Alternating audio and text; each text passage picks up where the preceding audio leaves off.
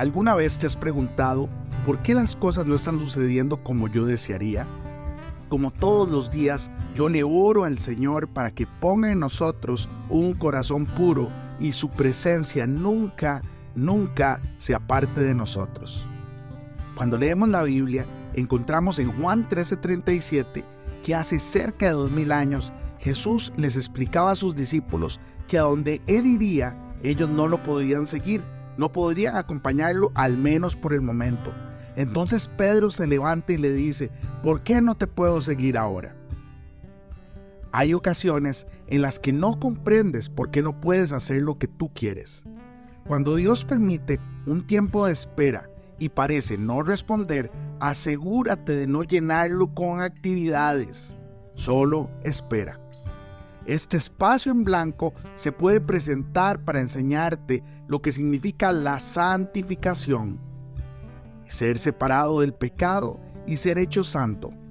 O puede llegar después de que el proceso de santificación haya comenzado para enseñarte el significado del servicio. Nunca corras antes de que Dios te dé su dirección. Si tienes la menor incertidumbre, entonces Él no te está guiando. Cuando haya duda, espera. Al principio tal vez veas con claridad cuál es la voluntad de Dios, ya sea la separación de una amistad, el fin de una relación de negocios o algo más para realizar que tú sientes que definitivamente es la voluntad de Dios. Pero nunca actúes por el impulso de ese sentimiento. Si lo haces, podrías causar dificultades cuya rectificación demandará años. Espera el tiempo oportuno de Dios y Él lo hará sin ninguna aflicción ni desilusión en tu vida. Cuando se trata de la voluntad providencial de Dios, espera hasta que Él actúe. Pedro no esperó en Dios, sino que pronosticó en su propia mente de dónde vendría la prueba, la cual surgió donde menos la esperaba. Mi vida daré por ti. Su declaración era sincera, pero la hizo en ignorancia.